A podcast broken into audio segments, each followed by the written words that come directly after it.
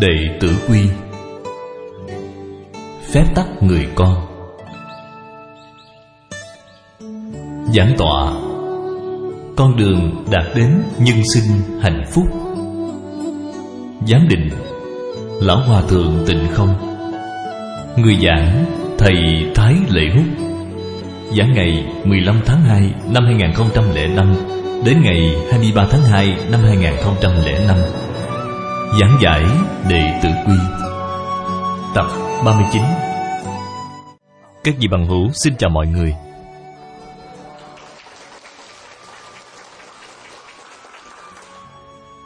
Chúng ta tiếp tục xem chương gần người hiền.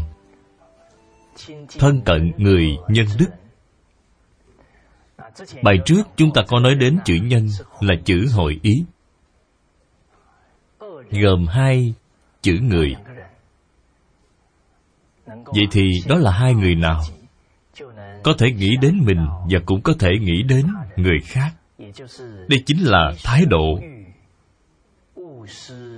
Điều mình không muốn thì đừng làm cho người khác. Và mình muốn nên thì nên cho người. Mình muốn thông suốt thì thông suốt cho người. Nói rõ hơn một chút là mình luôn luôn biết nghĩ cho người khác chúng ta phán đoán một người có nhân đức hay không thì từ vài góc độ có thể thấy được. Đó là, thứ nhất, phải có tâm nhân hậu. Thứ hai là luôn luôn khiêm tốn. Thứ ba, có thể lấy mình làm gương. Khi chúng tôi tổ chức diễn giảng ở bắc kinh, lúc đó cô giáo dương phải đến sơn đông giải quyết một số việc phải ngồi xe thâu đêm mấy giờ đồng hồ. Đến khoảng tám, chín giờ thì cô về tới bắc kinh. Khi đó chúng tôi đang tổ chức lớp bồi dưỡng năm ngày. Cô giáo dương cũng không nghỉ ngơi, liền đến khách sạn nơi chúng tôi tổ chức để gặp mọi người. Lúc đó thì gặp được mấy học viên. Cô liền nói với họ là nếu như chúng tôi giảng bài không được tốt, thì các vị nhất định phải giúp chúng tôi chỉ ra khuyết điểm. Chỉ ra khuyết điểm. Điều thứ hai là cô hỏi những học viên này là, nếu các vị ăn không được ngon, ngủ không được tốt, thì nhất định phải phản ánh với chúng tôi. Nhất định phải nói cho chúng tôi biết nếu không chúng tôi tiếp đãi, sẽ không được. Chu đáo. Điều thứ ba, cô nói tiếp với các học viên là, đi học thế này rất vất vả. Cho nên các vị phải nghỉ ngơi nhiều một chút. Đi học có vất vả hay không? Vất vả. Cho nên hôm nay các vị cũng phải nghỉ ngơi nhiều một chút. Cô giáo dương quả thật là luôn như thế nào? Nghĩ cho người khác. Có một lần cô giáo đến hải khẩu. Tôi đi bộ cùng cô trên đường. Thì nhìn thấy một bà cụ đẩy xe qua quả đi bán. Kết quả cô liền dẫn tôi đến mua chuối của bà cụ. Cô chọn những quả đã bị dập, sắp hỏng để mà mua.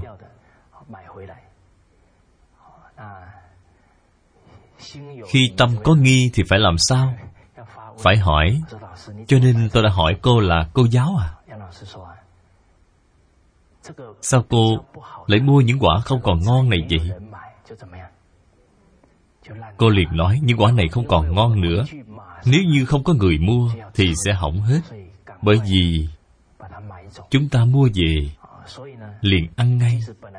Cho nên phải mua chúng thật ra cô không muốn mua trái cây, nhưng khi nhìn thấy bà lão già cả như vậy, thì cô đã đến mua giúp bà. Hơn nữa, cô cũng vì quý tiếc những thực phẩm này. Cô không muốn để chúng bị lãng phí. Qua đây, chúng ta có thể quan sát được tấm lòng nhân hậu của cô. Tiếp theo là tâm khiêm tốn. Chúng ta thấy cây lúa nào càng cho nhiều hạt thì nó càng cúi xuống. Tâm sông đều đổ ra biển, nhưng vị trí của biển lại thấp hơn so với trăm sông.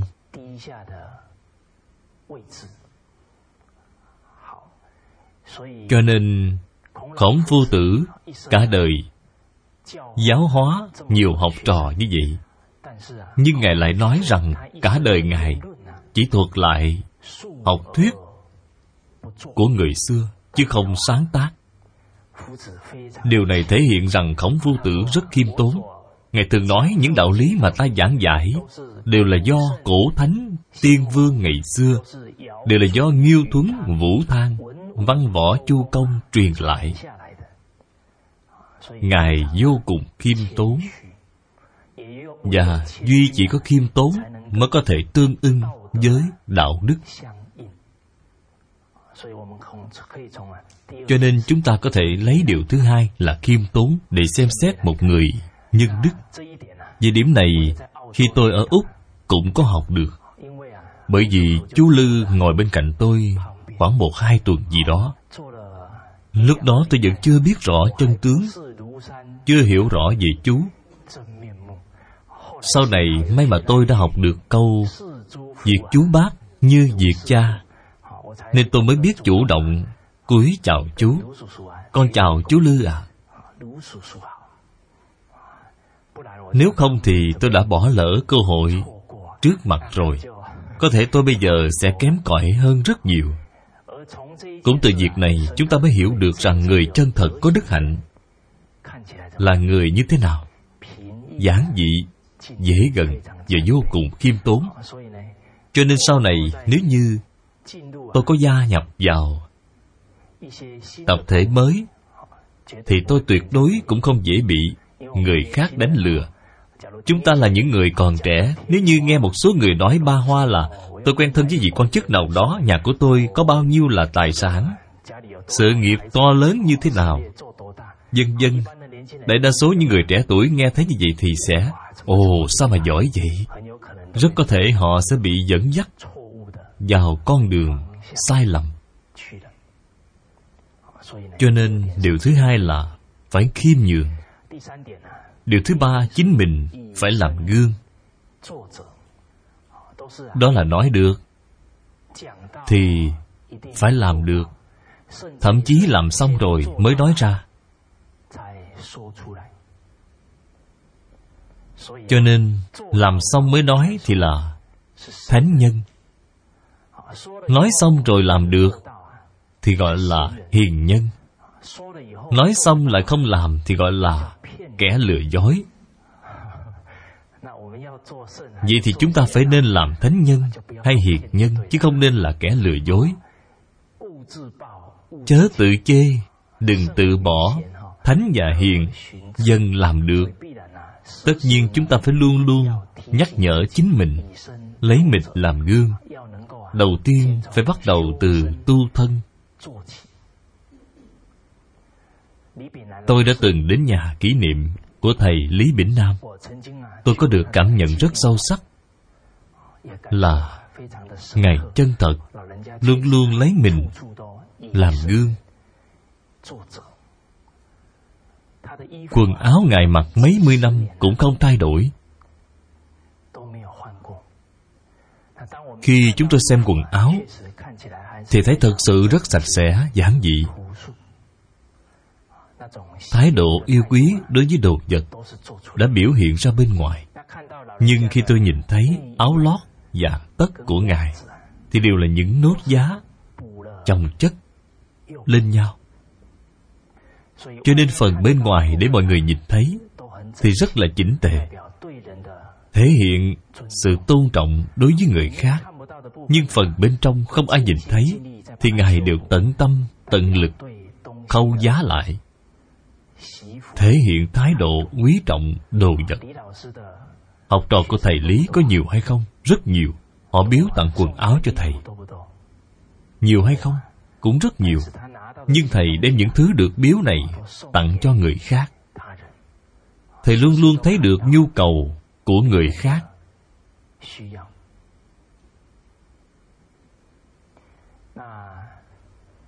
Lý Lão Sư sống đến 97 tuổi mới giảng sanh.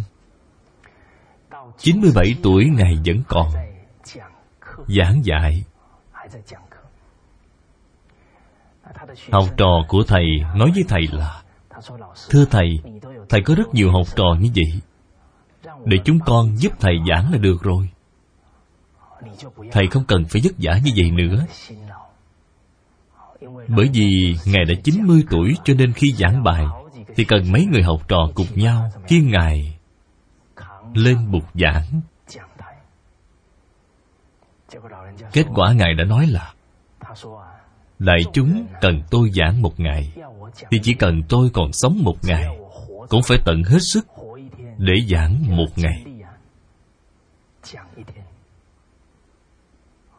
Cho nên thái độ như vậy Là chân thật. Lấy thân Mà làm gương. Lý Lão Sư Có làm một bài thơ viết là vì cải tâm, trường nhiệt, Toàn lân ám, lộ nhân, Đảng năng quan chiếu viễn Bất tích tự phần thân. Mọi lúc mọi nơi, Thầy đều không quên tấm lòng, Giúp đỡ chúng sanh. Thương xót những người còn trong Con đường tối tăm, Những người tìm không ra lối thoát của cuộc đời. Những người không có cách nào mở mang Trí huệ Thầy đều có một tấm lòng thương xót như vậy. Đảng năng quan chiếu viễn, Chỉ cần có thể giúp cho mắt họ thấy được ánh sáng trước mắt Bất tích tự phần thân. Thì thầy không tiếc đốt cháy chính mình Để soi sáng người khác. Cho nên Ngài đã thể hiện ra tinh thần Hy sinh, Cống hiến. Học trò của Ngài là Lão Sư Thích Tịnh Không Cũng là Chí Thầy như chí ta.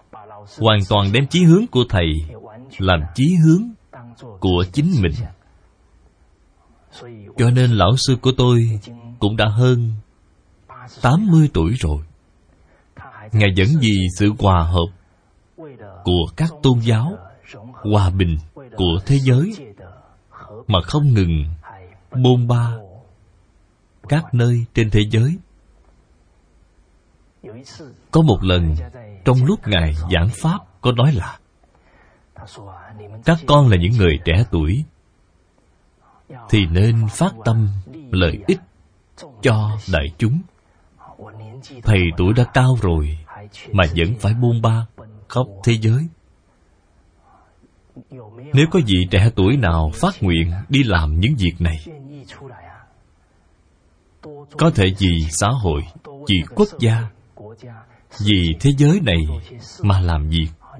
Nếu như các vị có thể phát nguyện như vậy, thì một người lớn tuổi như thầy cũng bằng lòng khấu đầu, cúi lại các vị.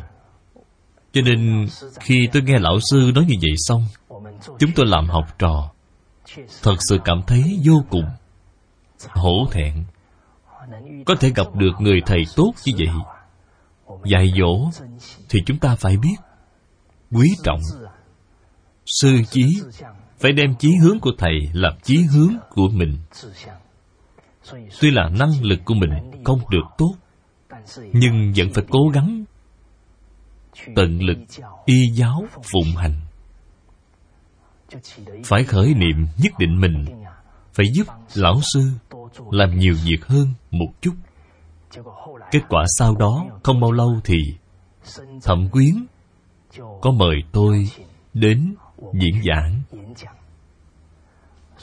Cho nên cảnh giới của một người chân thật đều hoàn toàn do tâm của người đó chiêu cảm.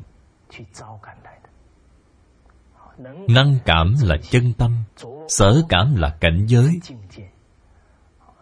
từ tháng ba đó trở về sau, tôi bay đi bay lại khắp nơi. Thật sự là xã hội hiện tại, thế giới hiện tại này có rất nhiều việc quan trọng đến cần sự cống hiến chân thành của chúng ta. Trong gia đình, trong rất nhiều đoàn thể, ở rất nhiều quốc gia đều có những việc cần làm ngay, không thể trì hoãn được nữa. Mà muốn làm những công việc này được viên mãn, thì chúng ta nhất định như thế nào? Phải phát nguyện mới được. Chúng ta tin là người có chí nguyện thiện lành, thì ông trời cũng phù hộ. Cho nên có được nhiều vị trưởng bối tốt như vậy cho tôi học tập. Trong lòng tôi rất là vui sướng. Nhưng tôi cũng nơm nớp lo sợ. Sợ rằng mình làm không tốt sẽ phụ tấm lòng dạy dỗ của rất nhiều thầy cô và các vị trưởng bối. Hai năm trước, tôi ở đài trung nửa năm lúc đó, cô giáo dương có dẫn tôi đi bái kiến thầy từ tỉnh dân. Thầy từ khi ấy cũng đã 80 tuổi rồi. Hôm đó, đúng vào ngày 30 tết, cho nên đường phố rất đông người, nhất là khi đi qua những khu chợ. Vì vậy, chúng tôi đã đến chậm 10 20 phút đồng hồ. Khi chúng tôi lái xe đến đầu ngõ nhà thầy. Còn chưa đến nhà của thầy, thì đã thấy thầy đứng ở đầu ngõ, đợi chúng tôi từ lâu rồi. Bởi vì thầy sợ chúng tôi tìm không thấy được nhà thầy. Nhìn thấy thầy cung cung kính kính đứng đợi ở đó.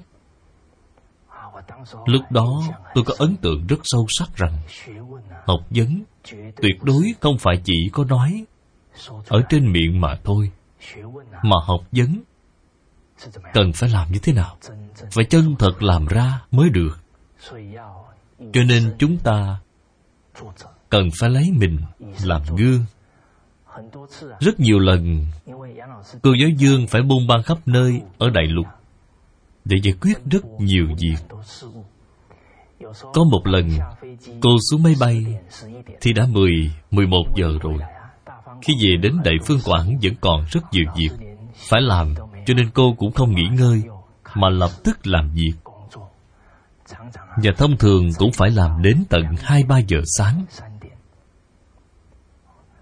Có một lần do bị cảm mạo, cơ thể cô có một chút khó chịu, nhưng lượng công việc quá nhiều, cho nên cô cũng không nghỉ ngơi. Kết quả là cô thức thâu đêm đến hơn bốn giờ sáng thì tự nhiên hết cảm mạo. Điều gì đã chữa khỏi cảm cho cô vậy là do hạo nhiên chính khí đã giải độc. Cho nên ở bắc kinh chúng tôi lưu hành một câu nói là, thức đêm sẽ trị được bệnh cảm. Nhưng điều này còn tùy theo từng người, nhất định phải là gì? thánh hiền, vì đại chúng thì mới có hiệu quả. Nếu không sẽ không có hiệu quả đây là tấm gương mà trưởng bối cho chúng ta xem. Chúng ta phải luôn luôn ghi nhớ trong lòng. Tôi cũng rất quý trọng những cơ hội có thể thân cận với người nhân đức. Nhưng trong thời gian này, số lần tôi gặp chú lư chân thật là chỉ có thể đếm trên đầu ngón tay nhưng chỉ cần trở về đài loan là tôi liền nắm lấy cơ hội để được thân cận với chú thời gian chú nói chuyện chia sẻ với mọi người trong một ngày tuyệt đối cũng không ít hơn tôi. Có lúc tôi theo chú đến tối, thì chú nói chuyện với một số người trẻ tuổi. Giọng nói có chút khàn đi, nhưng chú vẫn không mệt, không chán.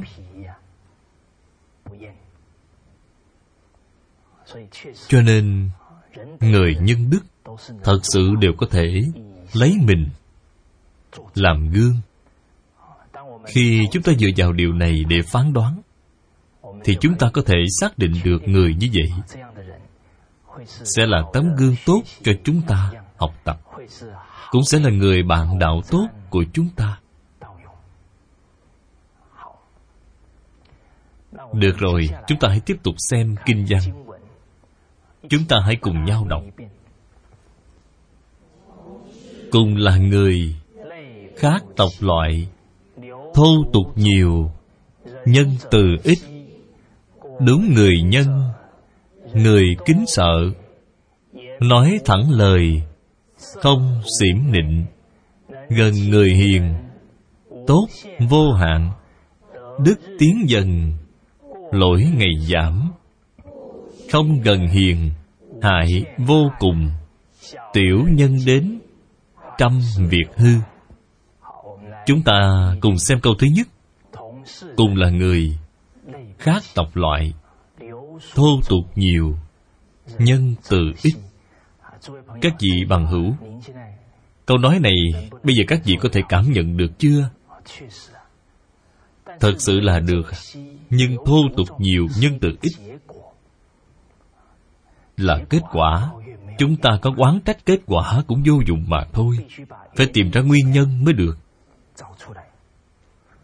Tại vì sao bây giờ lại là thô tục nhiều, nhân từ ít? Bởi vì con người không được dạy bảo, không có thánh hiền chỉ dạy, không phân biệt được đúng sai. Thiện ác cho nên cho dù thời nay là người thô tục nhiều, kỳ thực họ cũng là người đã bị hại. Bởi vậy mới nói người xưa bất thiện, không biết đạo đức là do không có người dạy. Xin đừng trách họ. Vậy thì bây giờ phải trách ai? Nếu chúng ta trách người sống trước chúng ta một đời, thì người đời trước nữa sẽ nói, ta cũng không được học. Sau đó chúng ta lại tìm đến đời trước nữa có nên tìm nữa không? Không cần phải tìm vậy phải bắt đầu từ đâu? Bắt đầu từ đời của chúng ta. Chúng ta không thể để cho giáo huấn của thánh hiền bị mai một, mà phải để nó phát triển và có thể chiếu sáng thế gian này. Bởi vì không được giáo dục, thêm vào đó, mức độ ô nhiễm ở bên ngoài càng ngày càng nặng.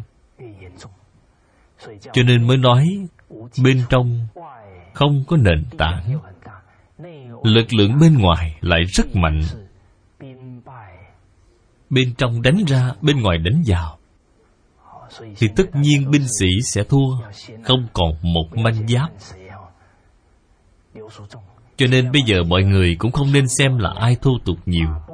Đầu tiên chúng ta phải để cho hai chân của chính mình đứng cho thật vững, đầu tiên phải bảo đảm chính mình không bị sóng cuốn đi. Đợi cho hai chân của chúng ta đứng vững rồi, thì hai tay mới có thể kéo được người khác, có thể nâng đỡ người khác. Sau khi năng lực của mình dần dần lớn mạnh, thì chúng ta có thể đem sức ảnh hưởng từ sự tu thân để tề gia, trị quốc, bình thiên hạ phát triển ra. Chúng ta phải có niềm tin. Người mà chân thật, có nền tảng vững chắc. Đối với học vấn của thánh hiền, thì tuyệt đối sẽ không bị cuốn theo sống dữ. Một mình họ tuyệt đối có thể xoay chuyển được cả một gia đình, xoay chuyển được một đoàn thể, thậm chí là một xã hội. Chúng ta cũng cần phải có niềm tin như vậy cho nên khi chúng tôi dạy tới câu thô tục nhiều, nhân từ ít, chúng tôi nói với bọn trẻ rằng, trong xã hội hiện nay, các em không dứt rác bừa bãi, nhưng có thể người khác sẽ dứt rác bừa bãi. Cho nên chúng ta phải hướng dẫn cho các em từ nhỏ đã có được thái độ học vi nhân sư, hành vi thế phạm. Hơn nữa, chúng ta phải nói với các em là năm cộng với hai tuyệt đối không thể bằng không. Cái gì gọi là năm cộng với hai bằng không? Đây là một bài toán rất phổ biến. Các vị có làm đúng không? Năm cộng với hai bằng không.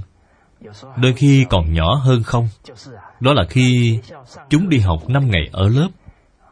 Thứ bảy và chủ nhật về nhà, xem tivi đến nửa đêm. Ngày hôm sau ngủ đến giữa trưa, hai ngày đó trôi qua chúng có tiến bộ hay không? Có thể không bị thụt lùi là còn có chút an ủi rồi. Đại đa số thì như thế nào? Bị thụt lùi là còn nhỏ hơn con số không nữa. Chúng tôi đã nói với các em như vậy. Bọn trẻ nghe xong đều cười ha ha. Đợi chúng cười xong, Tôi liền nói với chúng là, Các em tuyệt đối không được giống như vậy nữa. Chúng ta sau khi về nhà, Phải làm gương cho các bạn nhỏ khác. Hơn nữa, còn phải làm gương cho cha mẹ. Cho nên những đứa trẻ này cũng rất hăng hái, Không chịu thua kém. Khi về nhà, Như thường lệ, sáu rưỡi sáng là thức dậy. 7 giờ bắt đầu học đề tứ quy. Có một lần người mẹ sợ em ngủ không đủ giấc, Nên không gọi em dậy. Khi đó đi ra khỏi phòng, Nhìn thấy đồng hồ ở phòng khách đã quá 7 giờ, Thì nó chợt khóc òa lên. Thái độ này của con trẻ Chính là thói quen Đã trở thành tự nhiên. Hơn nữa, đứa bé đó khóc Không chỉ vì không được đọc đệ tử quy, Mà còn có một nguyên nhân quan trọng hơn. Như thế nào? Là nó đã không nghe lời thầy giáo. Bởi vì nó vô cùng kính trọng thầy giáo của mình. Cho nên thô tục nhiều, nhân từ ít chúng ta hiểu được tình huống thực tế này, thì cũng nên thường xuyên khích lệ bản thân, nâng cao bản thân. Đúng người nhân, người kính sợ, nói thẳng lời, không xỉm nịnh. Quả đúng là người nhân nghĩa.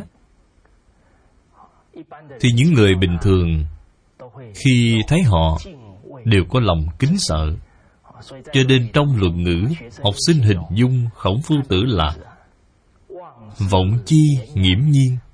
Ở đằng xa nhìn thấy ngài rất có uy nghi, làm cho người khác nhìn thấy mà sanh lòng tung kính kính trọng tức chi, giả ôn. Đến khi thực sự thân cận ngài, cùng ngài thảo luận nghiên cứu học vấn, thì cảm thấy ngài thật là thân thiết bởi vì khổng phu tử là người nhân đức, luôn nghĩ cho người khác. Những lời ngài nói ra luôn luôn là muốn khai trí huệ cho mọi người. Cho nên đương nhiên chúng ta có cảm giác sâu sắc là ngài biết nghĩ cho học trò. Cho nên khi thân cận cảm thấy ấm áp, cho nên đúng người nhân, người kính sợ nói thẳng lời. Không xiểm định lời nói của họ tuyệt đối sẽ không húy kỵ điều gì. Họ đều là chính trực mà nói thẳng ra. Bởi vì không có tư dục, nên mới có thể cương trực. Chúng ta có câu châm ngôn là, vách núi sừng sững, nghìn trượng, vì không mang dục vọng mới có thể giữ mình cương trực bởi vì người nhân đức sẽ tuyệt đối không đi cầu danh, cầu lợi. Cho nên lời nói của họ đều là những lời nói thẳng thắn, không húy kỵ để chỉ bảo chúng ta, giúp đỡ chúng ta. Vì thế còn không xiểm nịnh thì sao? Từ xiểm nịnh này là chỉ nịnh hót ai vua, bởi vì họ không có tư dục, nên mới có thể cương trực, không cầu cạnh người khác. Vì vậy cũng sẽ không có thái độ lấy lòng người khác. Gần người hiền, tốt vô hạn, đức tiến dần, lỗi ngày giảm. Chữ gần người hiền này, có phải chúng ta nên hiểu là một hai tháng mới thân cận một lần hay không? Phải bao lâu? Từng giờ từng phút nào, xin vỗ tay tán thưởng cho đáp án tiêu chuẩn này. Vậy tôi xin hỏi một chút, Như thế nào là từng giờ từng phút vậy? Cái gì không thể đang đi trên đường Vẫn cầm lấy quyển kinh đọc? Phép người con thánh nhân dạy. Vậy như thế nào thì mới gọi là từng giờ từng phút? Phải y giáo phụng hành, Sau đó để ở trong lòng. Sau khi học thuộc lòng hết kinh văn thì có thể ghi nhớ vào lòng. Có một tâm pháp Có thể cô động văn hóa Ngàn năm của tổ tiên. Đó là ba chữ chúng ta có thể luôn luôn nhắc nhở mình. Kiểm điểm lại bản thân xem có phải là mình đang ở trong thánh giáo hay không. Tâm pháp của văn hóa ngàn năm của tổ tiên là ba chữ quân thân sư. Sự tôn quý nhất trong trời đất là thiên địa quân thân sư. Hiện nay từ đường ở nhiều tỉnh vẫn còn có bài vị thờ thiên địa quân thân sư. thật ra điều quan trọng nhất của quân thân sư là phải đem cái đức của trời đất thực hiện vào việc tu thân, thực hiện vào việc tề gia, thực hiện vào việc cống hiến cho xã hội. Cho nên dân tộc chúng ta đối với quân, thân, sư đặc biệt kính trọng. Ba chữ quân, thân, sư này, ngoài việc chỉ thân vận ra thì còn có ý nghĩa bản chất của nó chúng ta phải thời thời khắc khắc nhắc nhở mình xem có tác chi quân, tác chi thân, tác chi sư hay không.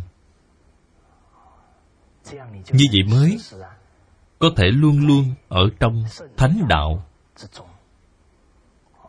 Có rất nhiều người nói là, tôi không phải là ông chủ của một công ty, thì làm sao có thể làm được? Tác chi quân. Chữ quân ở đây ý nói là lấy mình, làm gương là lãnh đạo phải lấy mình làm gương cho người khác. Đó là lấy thân mình để giáo dục người khác. Tiếp đến là tác chi thân. Chữ thân ở đây là chỉ sự quan tâm, thương yêu, xem mọi người như người trong một nhà. Nên gọi là tác chi thân. Tiếp theo là tác chi sư, là đại biểu cho sự giáo dục, đại biểu cho việc dạy học theo năng khiếu, trình độ đây là dạy học bằng lời nói, cũng là nghĩa nắm lấy nhiều cơ hội để giáo dục. Cho nên quân thân sư nhất định có thể giải quyết được tất cả mọi vấn đề giữa người với người. Khi vấn đề giữa người với người có thể giải quyết, vậy thì vấn đề giữa người với xã hội có thể giải quyết được không? Cả xã hội cũng chỉ là con số đông người gộp lại mà thành chỉ cần các vị nắm giữ được thái độ đối xử với mọi người thì vấn đề giữa người với xã hội liền được giải quyết. Như vậy thì người và tự nhiên nhất định sẽ có thể chung sống, hòa thuận với nhau. Bởi vì mạnh phu tử có nói với chúng ta là thân thân nhi nhân dân. Đó là có thể thương yêu nhân dân, thương yêu mọi người. Nhân dân nhi ái vật có thể phát triển tâm nhân từ này thành sự quan tâm tôn trọng đến dạng vật. Cho nên chỉ cần giải quyết tốt mối quan hệ giữa người với người, thì thiên hạ sẽ thái bình. Giữa người với người, chúng ta phải luôn luôn nhắc nhở mình đã làm được, quân, thân sư chưa.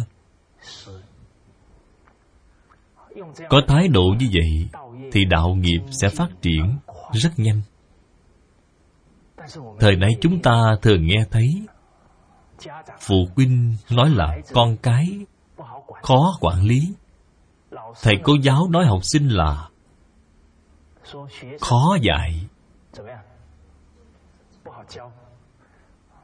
Chủ doanh nghiệp nói công nhân là khó bảo. Đây là kết quả. Nguyên nhân là ở đâu? Nguyên nhân ở đâu? Nhà nho có một câu tâm pháp gọi là làm mà không thành, thì nên xét lại bản thân. Câu này rất có ý nghĩa. Điển cố của nó là lấy từ sách trung dung. Trong trung dung, khổng phu tử nói đến xạ hữu tử hồ quân tử.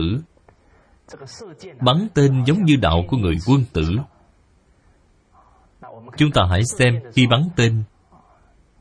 Người bắn phải kéo căng di cung để chuẩn bị bắn. Xạ hữu tự hồ quân tử. Mũi tên được bắn đi, kết quả không bắn trúng đích. Đó được gọi là thất chư chính cốc. Ý nghĩa của chính cốc là chỉ mục tiêu. Bắn mũi tên ra, không bắn trúng mục tiêu thì trách ai? Phản cầu chưa kỳ thân. Trách kỹ thuật của mình không tốt. Nhưng người thời nay thì khi bắn tên ra không trúng được đích, thì liền nói là, cái mũi tên đó là do công ty nào sản xuất vậy? Sao lại làm kém vậy? Cái cung này do công ty nào sản xuất vậy? Sao có thể tệ như vậy được chứ? Người ta đều không tìm thấy mấu chốt của vấn đề. Cho nên, bọn trẻ mới khó dạy, công nhân mới khó bảo. Đều là không xét lại chính mình. Chúng ta hãy thử suy nghĩ xem, tại vì sao thời nay phụ huynh cảm thấy con cái khó dạy? Đó là bởi vì họ chưa thực sự thực hiện quân thân sư chúng ta hãy xem phụ huynh thời nay đã lấy mình làm gương hay chưa? Có hay không? Có thể là chúng ta đều dạy bảo, con cái phải làm theo đệ tử quy, phải hiếu thuận với cha mẹ. Nhưng thái độ nói chuyện của bản thân đối với cha mẹ thì không được tốt. Như vậy bọn trẻ cũng sẽ trên bảo dưới noi theo. Tôi còn nhớ, có một câu chuyện có thật. Ở một nơi nọ, có một phong tục không tốt.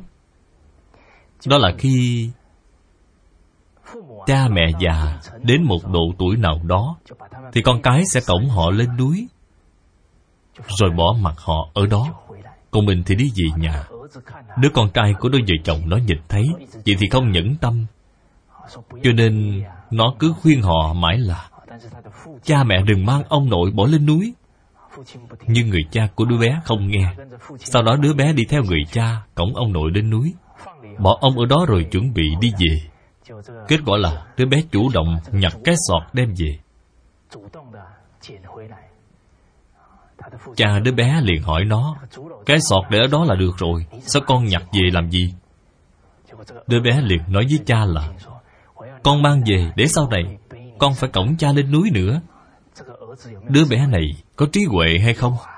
Có. Đứa bé dùng phương tiện thiện xảo này để thức tỉnh tấm lòng hiếu thảo của người cha. Người cha liền nghĩ, nếu như mình không hiếu thảo thì con trai mình cũng sẽ học theo. Cho nên, nếu như phụ huynh không làm gương tốt, thì cây xà trên không thẳng, thì cây xà dưới cũng chẳng ngay. Bởi vì càng tiếp xúc với nhiều người, thì chúng ta càng thấu hiểu, gia giáo chân thực không hư dối. Cho nên chúng ta là phụ huynh thì nhất định phải suy nghĩ xem mình đã thực hiện được ba chữ, quân thân sư hay chưa? Tiếp đến, phụ huynh nhất định nói, tôi đã làm được thân rồi. Thân là yêu thương, bảo hộ, mỗi ngày đều tận tâm tận lực đi kiếm tiền để cho con cái tiêu. Đó có phải là yêu thương con không? Nếu như sự thương yêu này không có trí huệ, thì quá thương yêu sẽ thành ra hại con cái.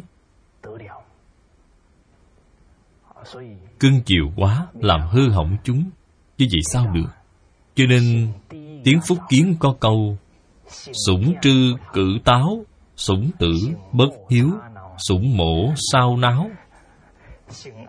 Sủng phu bán dạ bà khởi lai khóc. Sủng tra mẫu tử năng nhập nhân gia đích gia giáo. Chúng ta xem, lời nói địa phương, quê mùa, nhưng đã bao hàm trí huệ nhân sinh rất sâu sắc.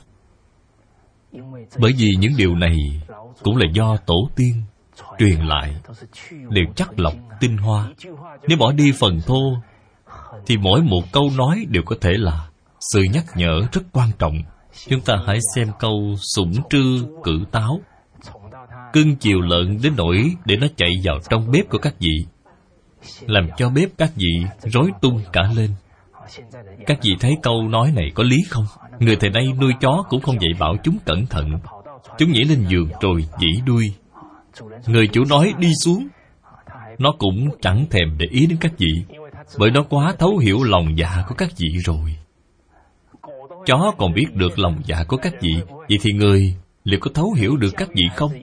Cho nên giáo dục con cái cái gì nhất định phải rất có nguyên tắc. Nếu không nhất định sẽ bị con cái nhìn thấy hết lòng dạ của các vị. Lợn còn không được cưng chiều thì đối với người, chúng ta lại càng không được cưng chiều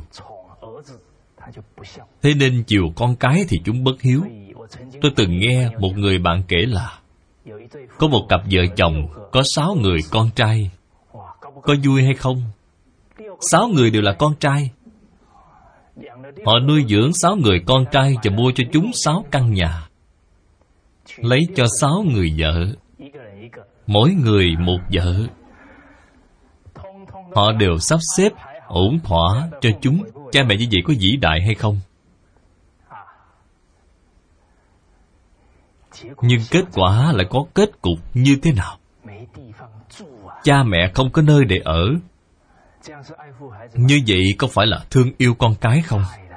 Là hại chúng rồi. Từ nhỏ tới lớn cái gì cha mẹ cũng giúp chúng làm hết thì chúng sẽ sinh ra thái độ là gì? Những gì cha mẹ làm đều là đáng phải như vậy cho nên, đến cuối cùng, người con cả còn có chút lương tâm đi xây một căn nhà gỗ bên cạnh chuồng lợn cho cha mẹ ở. Những người hàng xóm xung quanh cảm thấy tức giận và nói với họ là, hãy đi kiện sáu người con của các vị đi. Có nên kiện không?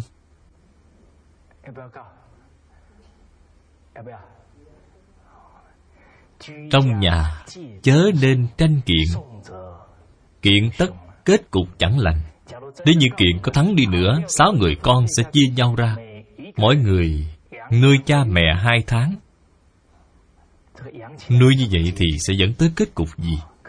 Có khi con dâu mang cơm ra dứt đó rồi nói ăn nhanh lên đi. Đáng lẽ sau khi nghỉ hưu xong cha mẹ có thể sống được 10 năm, 20 năm nhưng sau khi được sáu người con nuôi dưỡng như vậy thì họ chỉ có thể sống được ba năm. Sau đó lại bị bệnh ung thư vì hàng ngày đều bị tức giận. Sớm biết có ngày hôm nay thì lúc đầu họ đã không làm như vậy rồi. Cho nên giáo dục con cái thì phải lấy đức làm căn bản. Như vậy mới thật sự là thương yêu chúng. Tiếp theo chúng ta hãy xem đến. Còn chưa nói xong sủng tử bất hiếu, sủng mổ sao náo. Ngay cả vợ, chúng ta cũng không được cưng chiều. Bởi vì sau khi cưng chiều vợ, thì vợ sẽ được nước mà làm tới.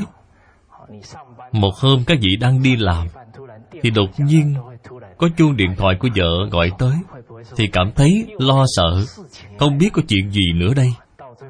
Đến cuối cùng thì sự nghiệp gia đình đều trở nên rối tung cả lên cho nên lấy vợ thì phải lấy người thế nào?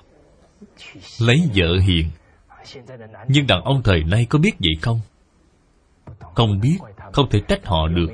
Vì họ chưa học được qua quan thư, chưa được học qua kinh thi. Thiên thứ nhất có câu nói quan quan thư cưu tại hà chi châu, yếu điệu thuộc nữ, quân tử hảo cầu quan thư là thiên thứ nhất của kinh thi. Tại vì sao lại nói đến chim chóc? Lại nói đến yểu điệu thuộc nữ.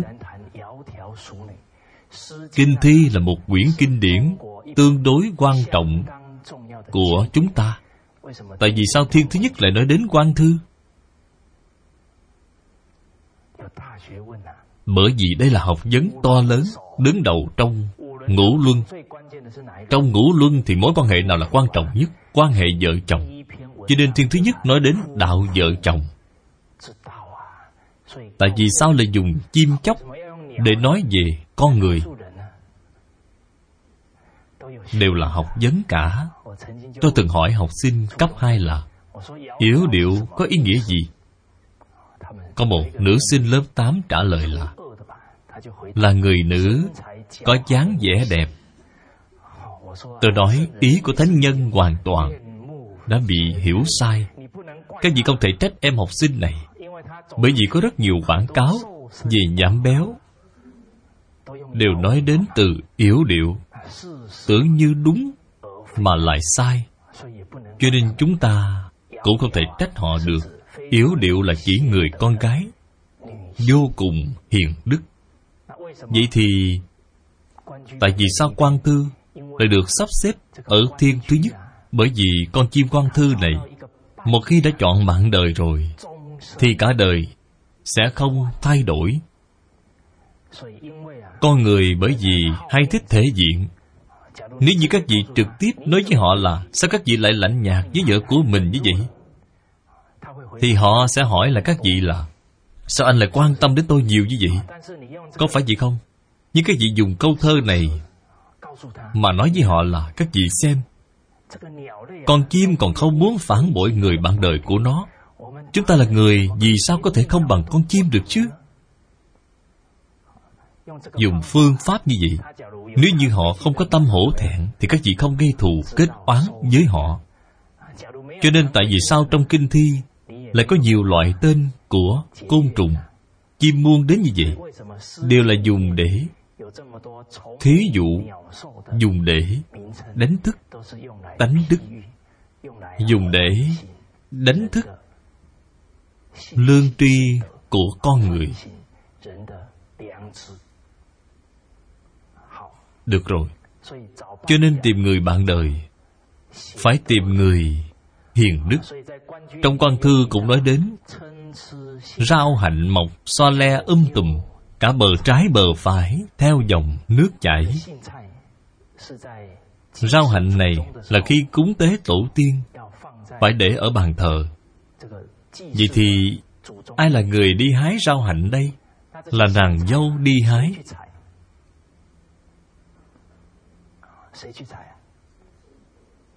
Là nàng dâu đi hái. Điều này rất có ý nghĩa thể hiện rằng nàng dâu tốt đi hái rau hạnh này. Để về cúng tổ tiên, thì tổ tiên ở trên trời.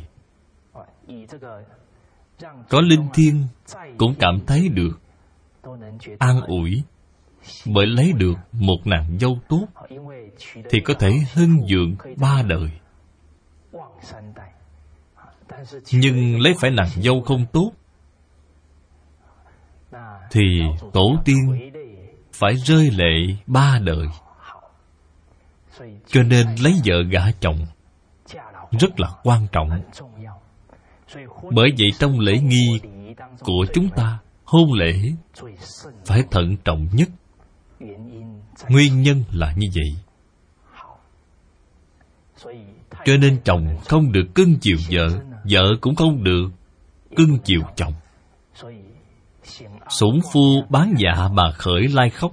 Đó là các vị cưng chiều làm hư chồng. Họ ở bên ngoài vui chơi, quên đường về. Còn các vị ở nhà phải chăn đơn, gói chiếc, một mình mà khóc thầm. Như vậy sẽ không tốt rồi. Cuối cùng, chúng ta cũng không được cưng chiều con gái, bởi vì cưng chiều làm hư con gái của mình khi gả về nhà người ta, con gái mình có thể làm cho gia đình người ta. Gà, chó cũng không được yên, rối loạn cả lên. Cho nên, dạy con gái là một chuyện lớn. Thời nay nhiều người trẻ tuổi đi lấy chồng mang theo tính khí, cáo kỉnh.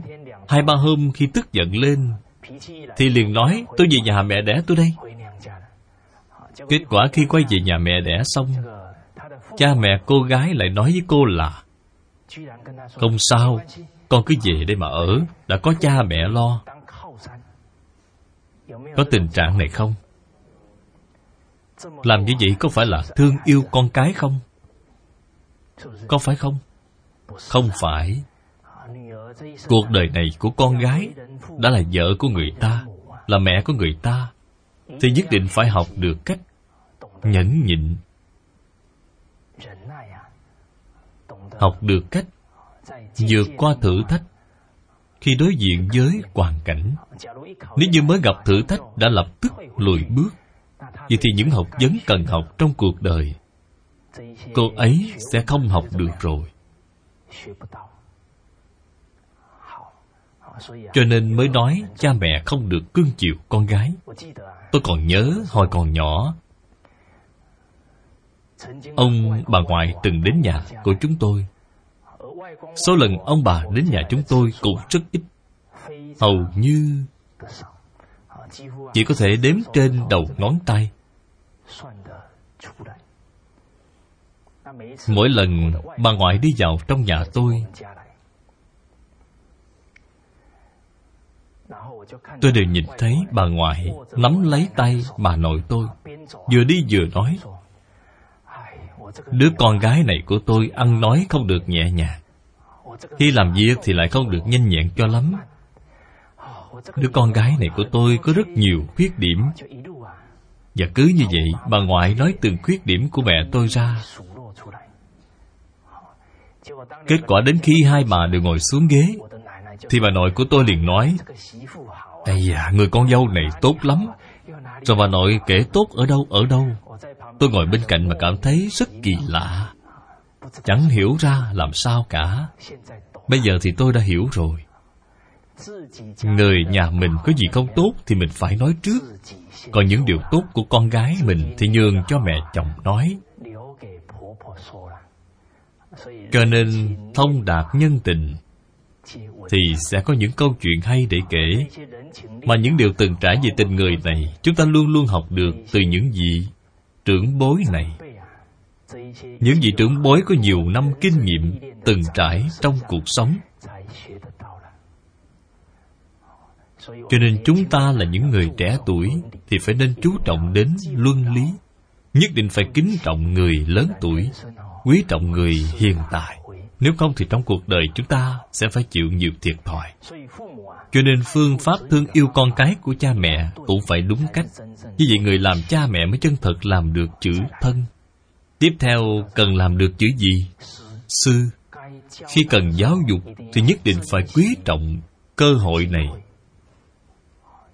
Có một số cha mẹ có độ nhạy cảm trong giáo dục rất thấp. Khi cần phải giáo dục thì lại không giáo dục. Dần dần để trẻ nhỏ tập thành thói quen xấu đến khi muốn giáo dục thì đã muộn rồi. Cho nên tại vì sao cha mẹ không dạy được con cái? Bởi vì họ đã không thường xuyên lấy việc gì ra để quán chiếu, lấy quân, thân, sư để mà quán chiếu. Cũng như vậy, tại vì sao cấp trên không thể bảo ban được nhân viên? Vì sao vậy?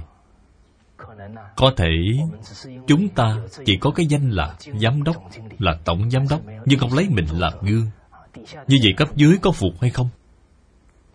Rất khó mà phục được rồi. Tiếp nữa, ngoài làm giám đốc ra thì họ có coi nhân viên là người thân của mình không? Nếu như không xem nhân viên là người thân thì bầu không khí làm việc có tốt không? Không tốt. Hàng ngày nhân viên làm việc giống như một cỗ máy vậy. Bởi vì chúng ta là cấp trên. Thí dụ đi đâu đó chơi một chuyến thì cũng nên mua đặc sản ở nơi đó. Về làm quà cho nhân viên cùng thưởng thức. Như vậy nhân viên sẽ cảm thấy lãnh đạo luôn luôn nghĩ đến mình không khí của công ty sẽ giống như một gia đình vậy. Như vậy lãnh đạo đã làm được chữ thân, tiếp đến làm được chữ sư. Nhân viên mới vào làm có rất nhiều việc, không biết. Chúng ta là lãnh đạo cũng phải luôn dẫn dắt, thường xuyên hướng dẫn họ. Khi lãnh đạo đã thực sự có thể làm được quân thân sư, thì tin là nhân viên sẽ vô cùng tín phục, vô cùng tôn trọng các vị. Thầy cô giáo muốn dạy tốt học sinh thì cũng phải lấy mình mà làm gương, phải làm được chữ quân. Thầy cô giáo cũng phải đối xử với học sinh như con cái của mình. Đó là làm được chữ thân. Cuối cùng khi cần phải dạy bảo, hướng dẫn học sinh thì tận tâm tận lực chỉ bảo, hướng dẫn. Đó là đã làm được chữ sư. Tôi tin là khi đã làm được quân thân sư thì chúng ta nhất định sẽ giáo dục học sinh được tốt. Dạy bảo tốt nhân viên, dạy bảo tốt con cái của mình. Cho nên chúng ta chỉ cần thường xuyên đem quân thân sư ra quán chiếu bản thân.